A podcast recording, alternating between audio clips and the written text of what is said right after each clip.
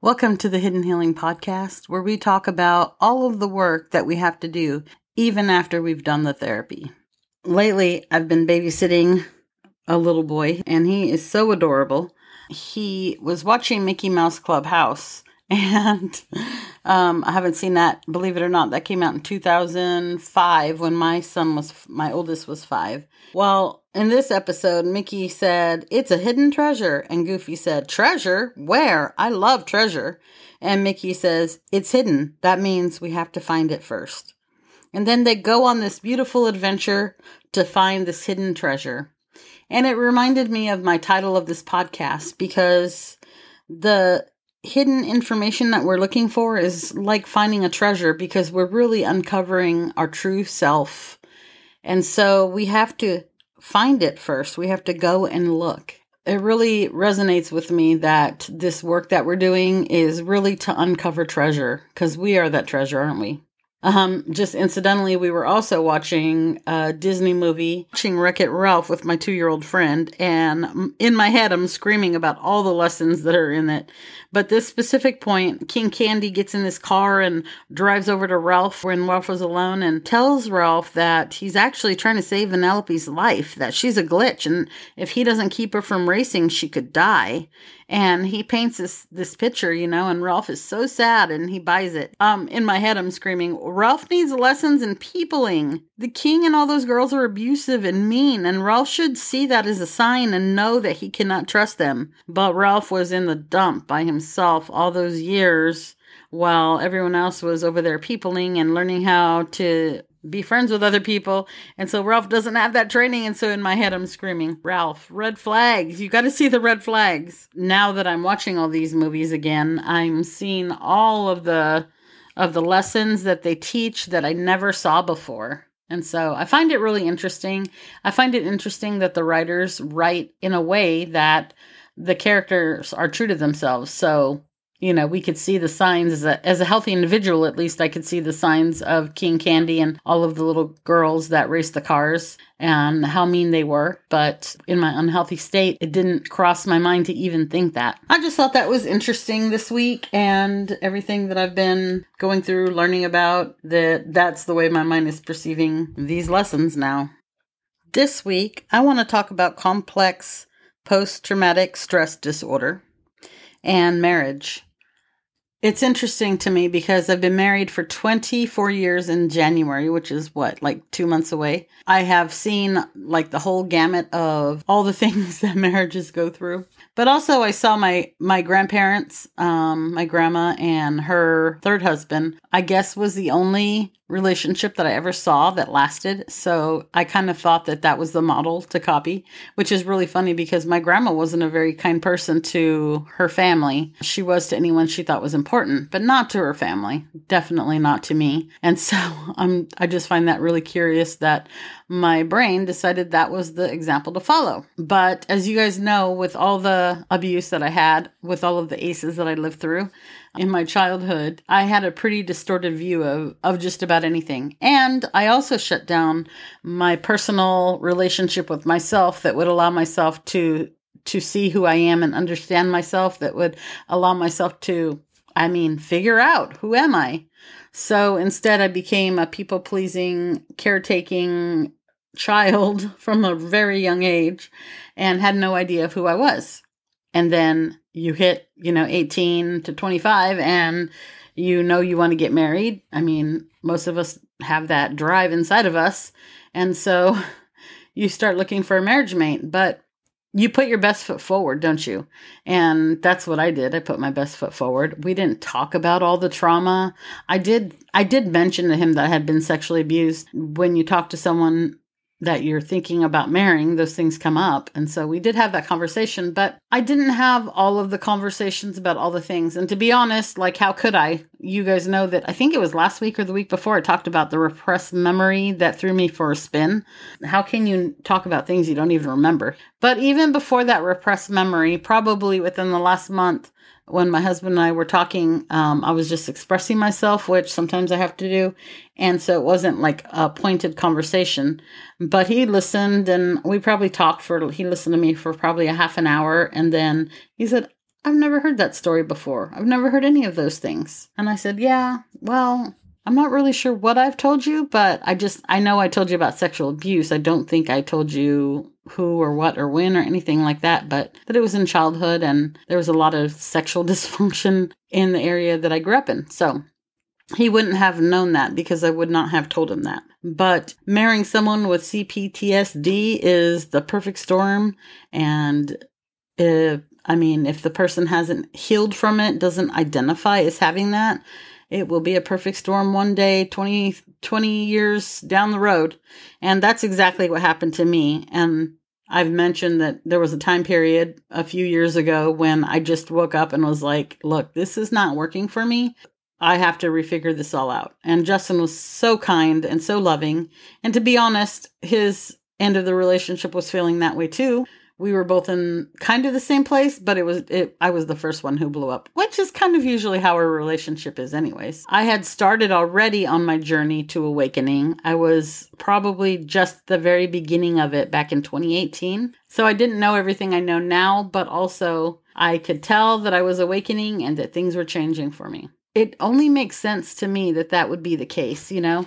That if you don't know yourself, you're going to end up in that situation. So, mine is the first one that we talked about, and that was I had dealt with my trauma. Uh, I had gone to therapy, and I felt like I was, you know, in a good place. And then I was young. I was like in my early 20s. I was active and young and excited to be alive and to be dating. When I met my husband, I put my best foot forward. I did talk a little bit about the abuse, but not super in great detail. And my husband told me his flaws and stuff, but of course, you're in that starry eyed phase, and, and everything that you hear or see, you're just discounting. And so, how about marrying someone who is the most comfortable to you because you're most familiar with that kind of dysfunction. And so you pick that relationship based on you know the the parent that you had the most strife with that you're trying to heal continue that relationship and heal that wound try to be seen by a parent or trying to be you know have the approval that kind of situation. And believe it or not i married my mom. I did it by accident but kind of on purpose because i thought to myself you know i have to take care of my mom. So whoever i marry has to think that my mom is as special as I think she is. And my husband values knowledge and he values growth and he values thinking outside of the box and thinking about space and all the things that my mom also values. So they hit it off immediately.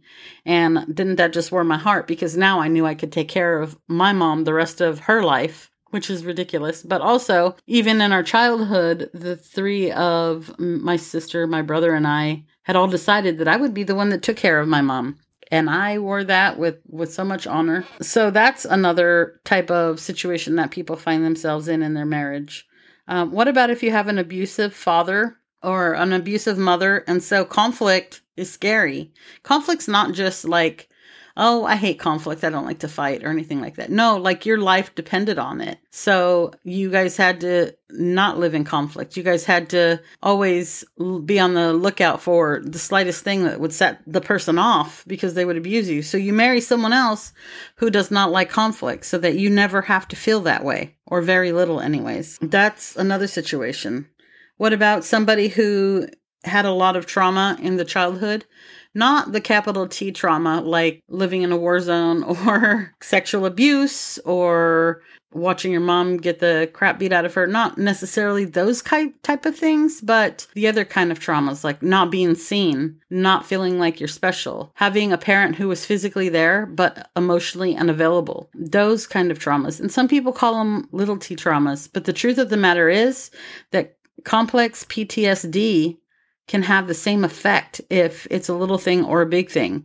It it all of us respond differently to that. Different situations, our makeups are different. Some of us are more extroverted and thinking and love people and some of us are are definitely born with the ability to feel other people's emotions and to sense the room and all of that stuff. And of course, we can be born with both. But it puts you in a situation where your needs are not met, you're not being seen, you're being neglected emotionally, maybe even feeling like you're starved for love because you didn't hear that word or because they didn't love you the way you needed. And so you put up these hard boundaries. You get of age and then you make these rules that your parents or your family, your siblings, whoever they are, have to follow because you can't have them coming in and disturbing you. You have to have that control, but you don't necessarily understand your own needs, so you can't even ask for those own needs, anyways. Um, there's so many different scenarios and you may have one of them, you may have all of them.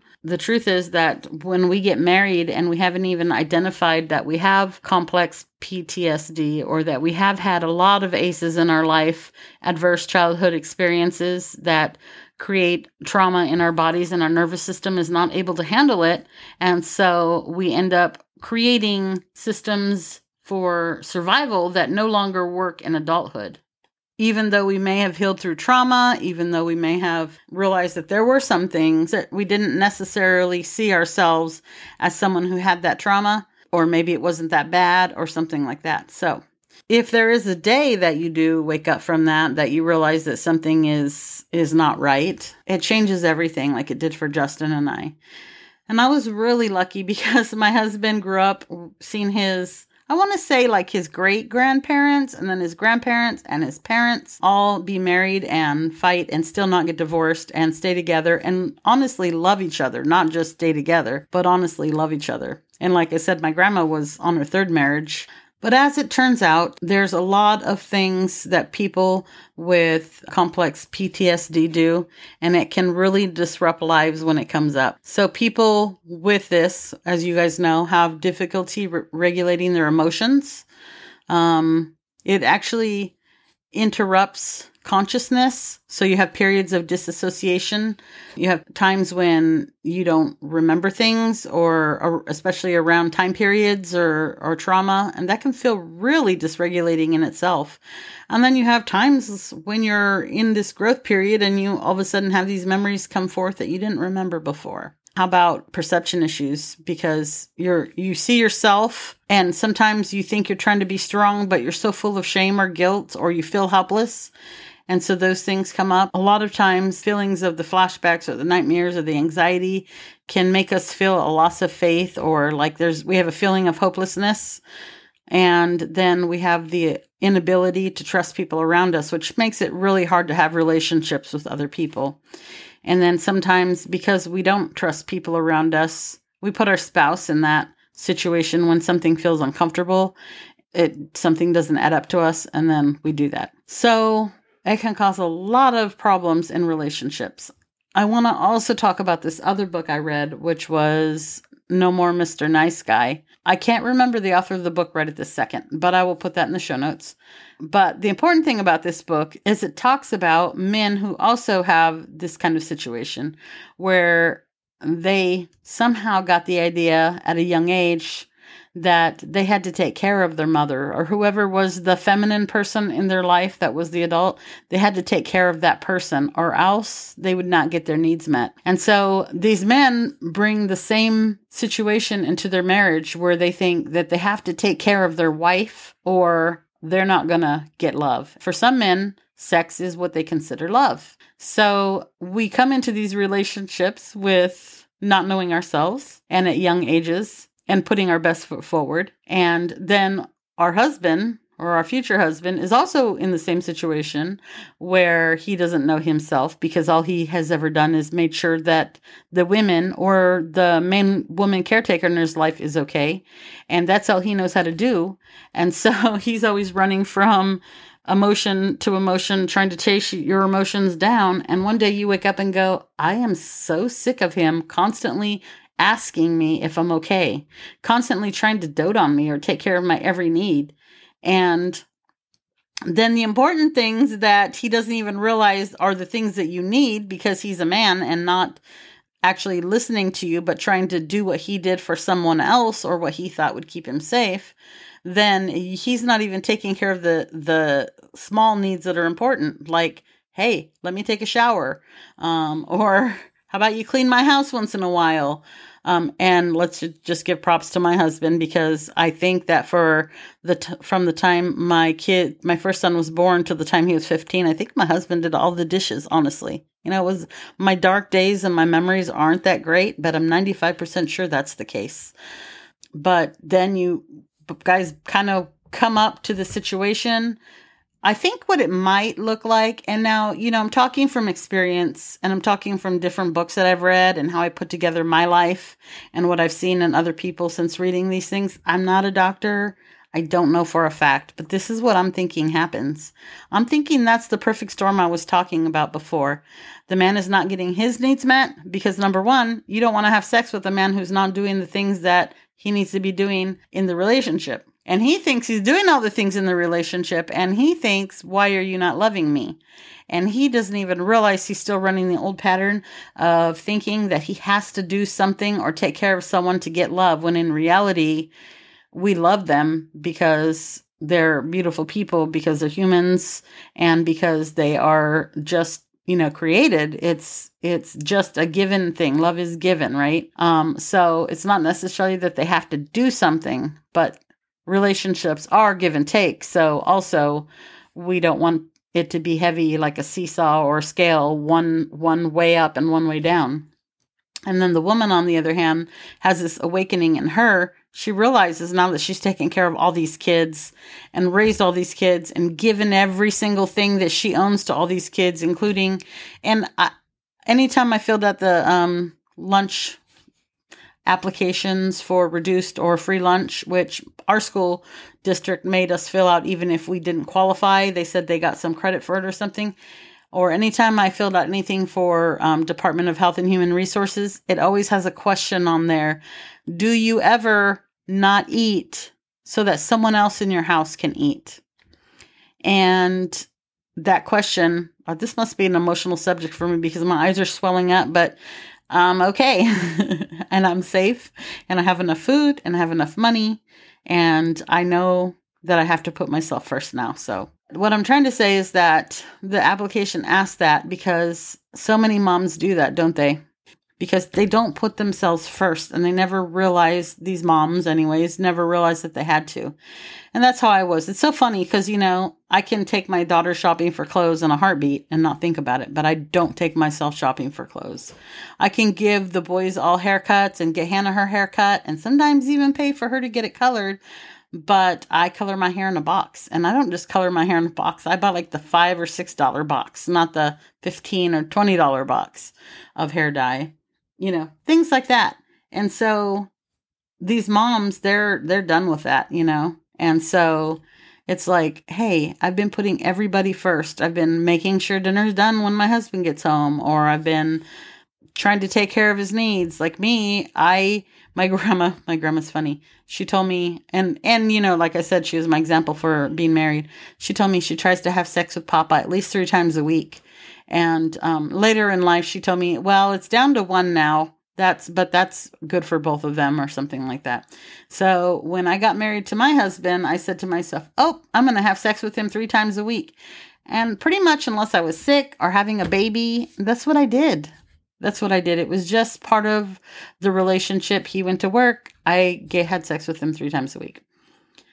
All of these things, though, just like welled up in me, and I couldn't handle it anymore and I knew that something had to change. So we did change things. He did read the book No More Mr. Nice Guy, which a friend recommended to him. He didn't I didn't recommend that book to him. I didn't find it for him. It just happened to come in at the right time. Um and so he read that book and I was reading some books and it was for us it was the perfect storm, but we were able to handle it because we had both the right tools in front of us. But it was a rough two years. It was so rough. And at times I thought to myself, we're not going to make it. Even we would have a good day and then I, I would, you know, have two or three bad days and I would think, I'm not going to make it. But we did make it and we are making it. And we do, at this point in time, have a lot of peace between us and want to stay together, love each other very much.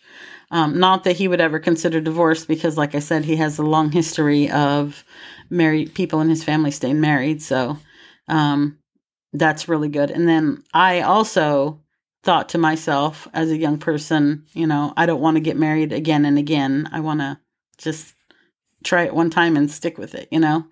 Um, that comes from my grandparents because I told you my grandma's been married three times, so I had three grandpas. Um, and then they had all been married multiple times. I want to say maybe one of my grandpas was married like seven times, and I'm not I'm not kidding or exaggerating.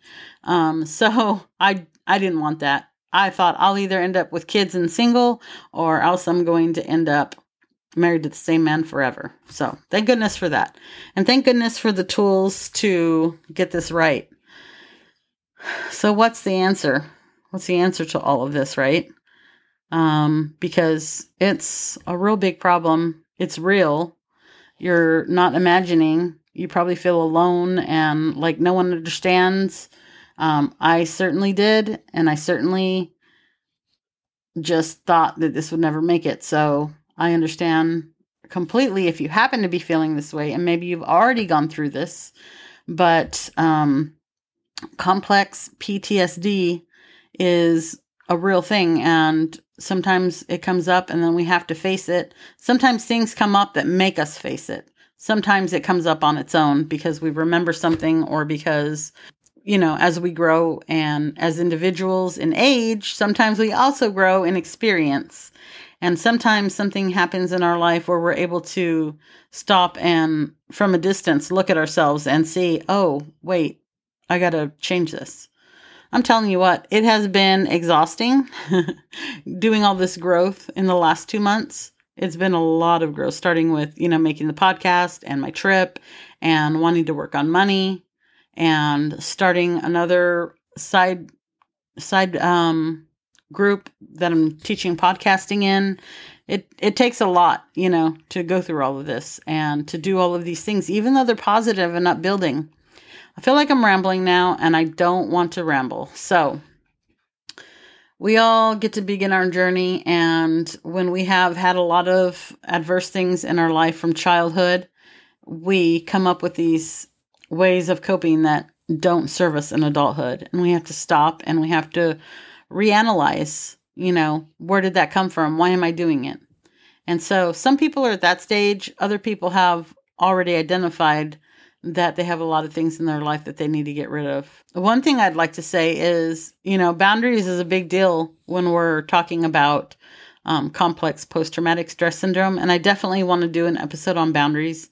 I believe that as you get healthier and healthier, boundaries are an energetic change that happens because you um, start to feel healthier, start taking care of yourself taking care of yourself is the key to feeling better believe it or not. And as as you feel better you're going to accept less. You're going to ex- let people step on your boundaries less. And i was just talking tonight about doing the podcasting group and how i'm learning how to have boundaries around my time and around um i guess the different things that I'll do in the group. And I scheduled an appointment today, and the person said, Could I get on tonight? And I said no, that another day would be better. And believe it or not, I could not have said that two years ago. Isn't that ridiculous? I could not have said no, I can't get on right now. I would have just got on and and said to my family or whoever was waiting or whatever was going on that that I had to do this, you know, because I didn't know how to say no. It just all of the things that we're doing in this group, if you're here, you're probably doing it too. All of these things are coming together and they're creating strength in you and they're creating a situation where you're taking care of yourself, your physical needs, your emotional needs, your boundary needs, food, moving your body, all of those things, becoming a healthier person. I guess I'm saying the moral of the story is that if you are a person who had um, a lot of ACEs, a lot of adverse childhood experiences, then you got married, there probably is going to be a, a point in life when you have to look at everything and figure it all out again because you have developed as a person. You now have probably some kind of awakening that is causing you to need change in the relationship.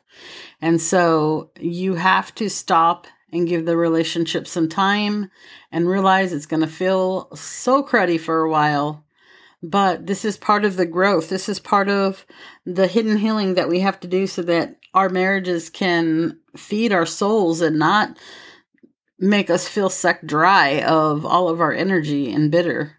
And so it's it's coming for anybody who did not know themselves when they got married, for anybody who did not have boundaries, for anyone who thought that their position in life was just to be the caretaker of everyone around them. You're going to have to stop. You're going to have to look at things and you're going to have to figure out who you are and what you need from this person in your life.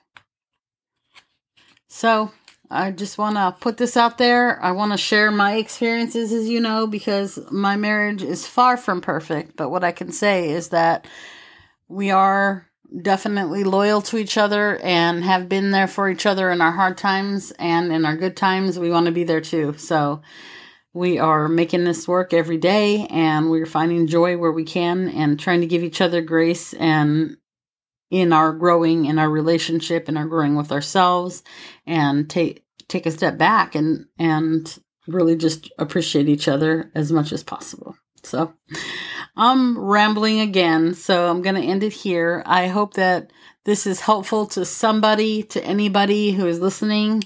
And if you have any questions that I can help you with, if you need a listening ear, please reach out to me at The Hidden Healing on Instagram. I would be happy to get on a Zoom call and have a chat with you. Just be a listening ear if that's what you need. As always, if you're listening to this on Apple or Spotify and can leave a five star review, we would absolutely love that. And if you're on Apple, if you want to leave a written review, we appreciate that so much because it helps our podcast grow and get out to more people who can also learn and listen to this podcast and even share it with other people.